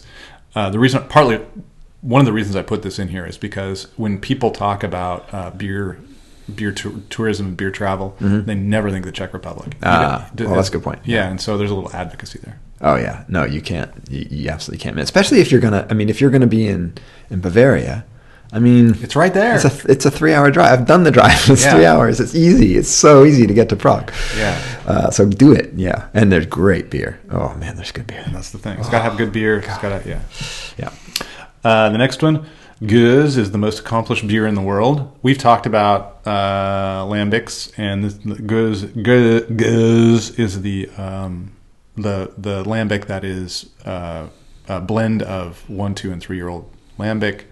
Um, there may be a little bit of advocacy here, but also um, the whole the whole process of producing one of these beers is so astonishingly complex that I can't believe that it ever turns out well. And um, it's my favorite beer in, in terms of uh, uh, all the things that go into it and the, the complexity. And a, a really good one has the kind of harmony that uh, can't be matched anywhere else. As much as I like other beers, and I like all other beers, um, Gueuze astonishes me. So I a bit of a advocacy here too. Yeah. But, um, there you go. Yeah, I, I, uh, I'll just the only the only comment I'll make is that um, it wasn't until we, you and I visited Ben Arzner at Block Fifteen in Corvallis years ago, and it wasn't until I was with him and watching him uh, um, do and talk about his process of blending that I really started to appreciate the art of blending. Um, Well, this gets to my next point, Okay. which is uh, if you want to tour brewers, breweries, go to Belgium, and if you go to Belgium, for God's sakes, tour breweries. yeah. uh, you you learn so much when you go when you tour breweries, and I really think uh, for some reason people don't tour them, and there's there's public tours all over the places. You can often get private tours. You can you can just email uh, uh, breweries and say, hey. I'm a guy in, in Oregon, and I'd love to tour your brewery. Are you free? Uh, you'll you'll be surprised how many times just civilians uh, will will get in. Maybe not at the the largest, most famous breweries, but um, more more often than you would think. And even if you can't do that, the public tours are great, and Yeah. you, you get like the the eighty percent experience that way. And you then you get to see things like how these beers are made, and and it, it really opens them up. And um, I mentioned Belgium just because uh, the Belgian breweries are the the most weird and dissimilar uh, from each other. So each one you go to is is is fascinating. So um, tour breweries is really what that point is all about. And and I- I'm always shocked at people who go to Belgium. A lot of people go to Belgium on uh, beer tours, and they don't actually tour any of the breweries. Like get into those brew houses. It's Yeah. good stuff. All right. Uh, the next one, I, which I didn't even feel that I needed to write anything about, is because it's just so self-evidently true. Beer is objectively superior at the dinner table to wine. now, my readers are all beer people, so it's perhaps less Yeah, there- uh, controversial. There was no pushback to that. I didn't. It's just because it's, there's so many more flavors in beer. You can just the flavor matching is just so much more. You, you know, it's just way easier with beer. It's true. There is a much broader spectrum. That's that's definitely true. Yeah, that's that's really the point. Yeah. And I don't, I don't really have much to say. I like beer. I like wine. I'm not going to get in, but yeah. Again, advocacy. Yep. Um, you go to a fine restaurant, they're still trying to push the same old damn Pinot. It's I, like, I will dude, say I will say that yeah that, that it, uh, uh, as part of the advocacy, beer still has a long way to go, especially in finer restaurants, Yeah. to be accepted as a as a legitimate dinner drink. And I I'd be fascinated to know like there's some pretty famous high level chefs here in Portland who have embraced beer, but I I'd be fascinated to know how much uh, some of the you know movers and shakers, the bigger chefs in the world, really think of beer as a as a as a food pairing. those Michelin guys still giving it no respect. Yeah, I'm, I'm pretty sure of that. So Yeah. anyway, Uh, but after they read your theses, then that's right. they'll They'll transform. um, the next one, this is definitely getting no pushback from you. Cask Bitter is the most underrated beer in the world. Absolutely. There it is. Done. It's just uh, it's just the case. It's it's it's one of those beers that's not respected here in the states, and even in, in the UK, I think it's not given the same same kind of it's not accorded the same respect that local traditional beers are accorded in their own countries elsewhere. So that's why I, I think it's underrated. Yeah. You know the the I know Bavarians. I know exactly The mean. Bavarians love and defend their Helles's way more than the the Brits defend their. Yeah, and someone made a comment said, "Well, there's an organization that has all these members, on it. but the fact that there has to be this organization with all these members speaks to the fact that it's something that needs to be defended." And, and you're exactly right. If you go to Germany, if you go to Czech Republic, there's all these local beers and traditions that are being that are just sort of almost uh, sacrosanct. Yeah. that nobody has to defend because they're just that's just there. They'll always be there. And so, yeah, absolutely, 100 percent agree. Uh, unless you come to Oregon or Washington in late September, you don't understand fresh hop beers. And this is one of those ones I had to write the most about to unpack it. It's just the case that it's very difficult to find uh, one that's well made to begin with and that is in the right moment when you drink it for you to really experience the capacity of fresh hops to pop. The Yeah. window is narrow. And if your local brewery has its own hop fields and makes three of these beers and you try one of them once a year, it's just the likelihood that that's that's at where it needs Yeah. to be is not going to happen. So you got to come here and drink like thirty of them. Yeah, and so part of that's part of that's just the proximity of the hop fields, and part of that again, I get back to my cluster thing, which is that I think I think the Exactly. brewers, It's a perfect example yeah, of a the, cluster. brew- the brewers are just figuring out fresh hops still, um, and it's only been the last couple of years I think that you've really seen the potential of fresh hop beers. I mean, I love them for years and years and years, accepting sort of their faults. Yeah. But now you get ones that are sort of faultless and amazing, but you can drink it on a Tuesday and it's okay. You drink it on a Friday and it's amazing, fantastic, and you drink it on a Sunday and it's kind of Back too to- too late. Yeah. Yeah. So it's just you have to be here. You have to be trying a lot, and you and you just you got to just revel in the the moments where you find the one that's peaking. that cluster thing, it's a perfect example of cluster because sh- that information sharing Yeah. uh, made it uh, just go so much faster. Perfect. Yeah. All right, the last one um, is the the five best styles of beer, Mm-hmm. and this is the thing I ask. I, I, have I ever asked put you on the spot on this one? My, my my thing is you're on a desert island. You only ever have five styles of beer for the rest of your life. I'm not sure you've uh, you've put me on the spot with this, but I know I know your your uh, your reticence to to name yours. Yeah, I, I, nobody else has been reticent. And in fact, and I always like to mention this too. Uh, Stan Hieronymus, the great beer writer, Mm-hmm. I asked him this, and he said, uh, "Saison, Saison, saison, saison, saison." yeah. it's like the best answer I ever got. I don't think it's actually how he feels, but it was a spectacular answer. Yeah, I mean, I could I could come up with five. Sure, I, I don't I don't I could do it. Uh, well, here they are. Would you like to hear them? Yes, I'd like to hear them. All right. Uh, the first one we've already mentioned is, is Gueuze. Okay, it's gotta be Gueuze. there. Uh, the second is Pilsner. Um, and as I write, let's not be pedantic and try to narrow it down to an unnecessary subcategory thereof. Pilsner is adequate. Doesn't have to be Okay, Czech, Pilsner, whatever. yeah. The third is, Exactly. yeah, there we are. Okay. 9.5 thieves. Yeah. it's subtle. It's subtle. All right. uh, all right. Let's get back to let's get back to the fall beers. And Yeah, we got last one more. All right. So as I was saying, my palate uh, is now more seasonal than it used to be. I used to be a 12 month of a year IPA, big IPA guy. Um, and now in the summer, I'm drinking fewer. Actually, this is one of the reasons I love the whole session IPA because now I can drink some hoppier uh, beers without being so heavy. But one of the things that I like in the fall, of course, is a little bit of a warmth sensation, warm sensation when I drink my beer, uh, and a nice big IPA uh, that has a fair amount of alcohol is uh, not unwelcome on a cold, blustery day uh, when I'm ready to settle down.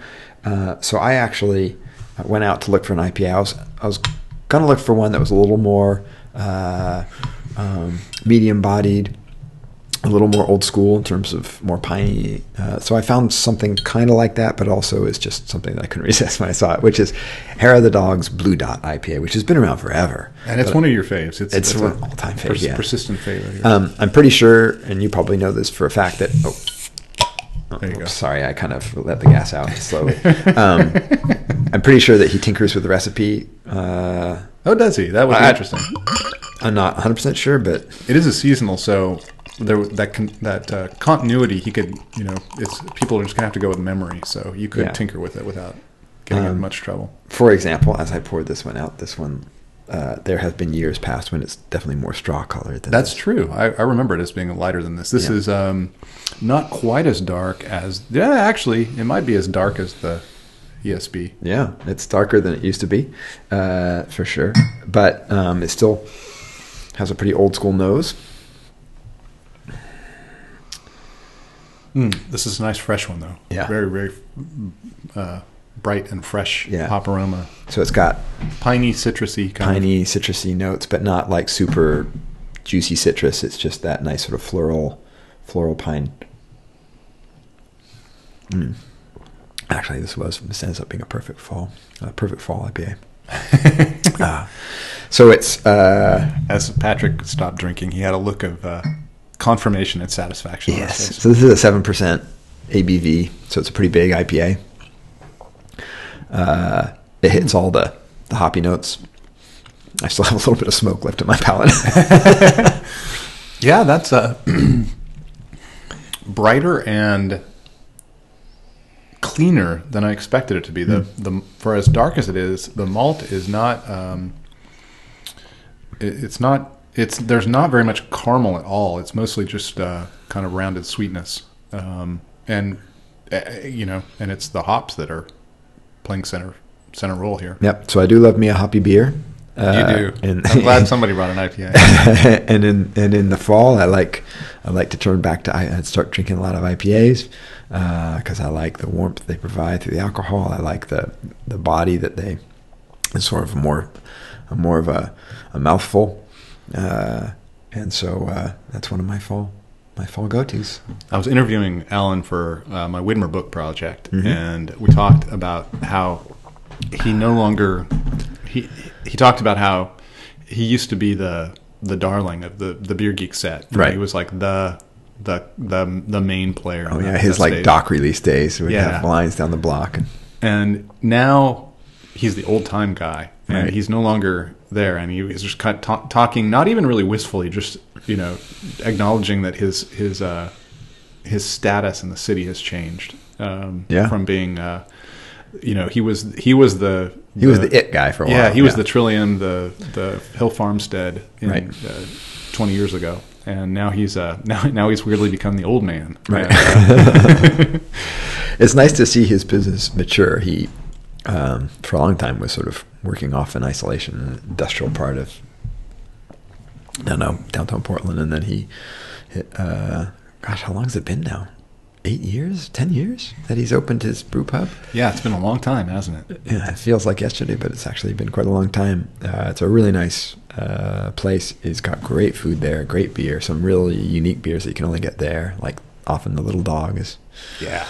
the second the, the the small beer made of the second runnings is there so it's a it's a great place to visit but um blue dot it's been around for ever and it's all it, it, it kind of set the standard for a long time i thought for ipas and now it's just a nice really familiar slightly old school ipa But that, uh, no, not not nearly as old school as I expected. So Hmm. I'm I'm really pleased. When we taste a beer like this, I always have. well a that's what i meant about him tinkering i think he Yeah. he keeps it fresh Yeah, I think that's Um, right. it's not thoroughly modern but it's uh it's a really nice well balanced ipa Yeah, all right good job. Okay, so we have one last thing in our grab bag today, uh, and that is uh, well, the the the big issue is sort of what we might call the maturation of a of a beer market of our cluster, Right. of the Portland beer market. Um, uh, why don't you tell us about the recent news? There's a little brewery called Ross Island Brewing, which Mm-hmm. is on Powell, um, which is near the Ross Island Bridge, and the Ross Island Bridge is near Ross Island, which is in the middle of the Willamette River. I don't know why. Which flows through Portland, Oregon. Which flows through Portland, Oregon. I don't know why I went into all that, but um, Well, we are talking about names, so this is that is true. because that's the first thing I thought about. It's like, well, that's pretty good because it's a place. Uh, yeah, so Yeah. Um, and it's on the block. Yeah. it, it hasn't been. It hasn't been uh, a moneymaker, and so it's not. My sense is it's not. Uh, it's not in the commons. uh, boat where it's going to be closed, but it is it is not it has not had the success that uh, they'd hoped for, and it's they're struggling. Yeah, apparently he, he either needs a buyer or some inve- some new investment. Yeah, Uh, and uh, there was a quote, I believe it was a direct quote from him saying something something along the lines of, "I'm a better brewer than I am a businessman," not atypical. which is yeah, which I was going to say is is a theme now. I mean, it there was a time in Portland where you could just be a good brewer and the business end would sort of figure out itself. Yeah, uh, with some notable uh, exceptions. Um, Roots is the one that really is in really good Yeah. beer, but the business the business side kind of got uh, overwhelmed the beer side.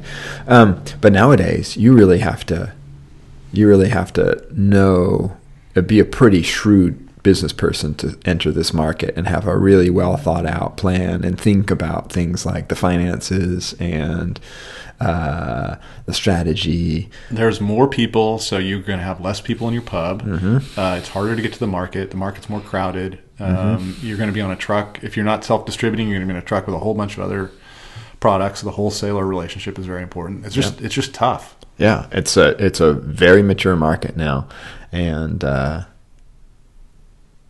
yeah, and and I was about to say something about the discipline of the market, but to What, what is the? Uh, that's a phrase that means something to you, but it doesn't mean anything to me. uh, that um, the market forces you to either be uh, well in economics terms, it's basically it forces you to either be efficient or you die. Yeah. right? That that the market uh, enforces this this discipline on you. You can't you can't be wasteful. You can't you can't be um, you can't be a poor business person. You really have to be a very shrewd business person and a good brewer. You have to be both uh, to to survive these days. Discipline of the market. I like it. Yeah. Um, and so for a long time, the market was just growing so much that there wasn't a lot of discipline. You could basically open up a pub almost anywhere in Portland and you'd be all right. Call it dirty bucket. and call it Dirty Bucket. and and you and I both know quite a few breweries that opened up that just stunned uh, by their success, given what we thought was not. Uh, Superlative beer. well, yeah, it was not indicative of their quality, right? Yeah. um, but no, I, I think those days are long gone, um, and that doesn't mean. In the article that I read, and I don't remember exactly where and who wrote it. uh, I think might it was at the new school. it might have been Ezra, yeah, Yeah. who said something like, uh, "Is this a sign that there's a downturn?" And I don't think it's that at all. Uh, I I think the market is still actually growing in Oregon. I just think that it's a competitive marketplace, and so this is what you'd expect to see, and this is what um, is ultimately good for consumers. Uh, I mean, they could have. Uh, it's a shame when someone who's a really talented brewer fails on the business side because then there's some really good beer, and this is a Commons example. And I don't know, honestly, I haven't had a Ross Island brewing beer, so I can't say anything about their quality. I'll assume they're good. Um, but the Commons I know is fantastic. Uh, so it's a real shame when the business side can't support the beer side. Yeah, and you have fewer margins for error, so you can survive a terrible name and do a rename. Uh, you can survive like you could you. It's possible to survive certain mistakes um, when the market's looser, but when the market's tight, those mistakes can become fatal. Yeah. And um, you need to be you need to have all, you need to be firing on all cylinders. Yeah. And what's interesting about beer, and we You have to have discipline. Yeah, and what well, what you said, what we've said, um, I've said a million times is how much economies of scale matters, and so there's this, I there's a temptation, and it's not necessarily a bad instinct that you want to get big fast because your costs per ounce go down, Right. Um, but it's a tough, you know, it's really tough. So it's sort of do you do you uh, um, do you go for the hail mary and just open up a big brewery and hope you can you can sustain it, or do you grow incrementally and really have to scratch and claw your way? It's a tough. I, it's just it's it's a tough business. It is, and risk risk has just gone up. So neither of those scenarios is without its own risk. They're Yeah. just different kinds of risk. Yeah. Yeah. All right. Well, that's kind of a somber note to end on. We should we should have, we should have thought something else. Uh, well, uh, in the future, hopefully, we'll be having our our uh, packaging and water, all really sexy topics. Um, The I think the packaging thing is going to be cool. I'm I'm promising lasers. ooh, lasers. Yeah. Sweet. So just Yeah, and the water thing should be high tech too. So there's going to be lots of lots of exciting things coming along. Uh, but uh, as the weather turns dark and cold, I hope uh, you all um, benefit from our fall recommendations and send us yours. Um, send us your comments, send us your suggestions for future pods, uh, particularly those that don't require a lot of That's right. a lot of travel and planning. Uh, that turns out we're not as good at that. Um, Ever since we mentioned that we we're going to go to uh, Seattle, oh, I keep getting emails from people and comments like, "When you come to Seattle, you got to try this place." So I I have a list of like ten breweries that are absolutely must see Seattle breweries, and it's getting we got to go fast or else it's going to get out of hand. We're going to have to be there like three weeks. yeah, and actually, uh, to to, to uh, both be honest and to and to to give us ourselves a little bit of credit, we actually sort of had a, a planned semi trip that I had to that, uh, a trip semi planned. That was right. interesting. We had a block of time that we might have been able. Yeah, to that I had to that I had to pull the plug on because of events that conspired against me. But um, We're going to do it. We're gonna we- do it. We're gonna do it soon. I'm talking to Reuben's Brews about a possible interview and, Mm-hmm. and others, so we're gonna we're gonna get that done. all right. Well, for now, thanks very much for listening to the podcast. We, let's keep doing our aspirational thing. Fly on aspiration. Yeah, and and hopefully we'll get a we're an honorable mention next time. That's right. if we keep talking about what we might do. uh, a few words going out about how to get in touch. Uh, Jeff blogs at Beervana blog, uh, which is uh, beervanablog.com. He tweets at, at Beervana, um, and you can reach him uh, via email at. Jeff at beervanablog.com. Thank you. Yeah, I keep. I still want. I still want to do the beer axe. No, no Okay. we're, we're done with the beer axe. Yeah, Uh, Patrick is tweeting at at Beeronomics. I am. He is. And he is actually. Yeah, He's not tweet. blogging anymore, so we're not mentioning that. I, I decided 140 characters. I'm like Donald Trump. 140 characters is my style. I, I don't. I don't need more than that. what happens? They're, they're they're thinking of doubling that. Is that going to be too onerous for you? Uh, actually, I yeah, I, I uh, the discipline of 140 characters is is good. Uh, it does feel slightly too few. It's weird that they just Like thought. 200, I think is. Yeah, why why just double it? They could have thought of something else. Two twenty, split the difference. I don't know, yeah.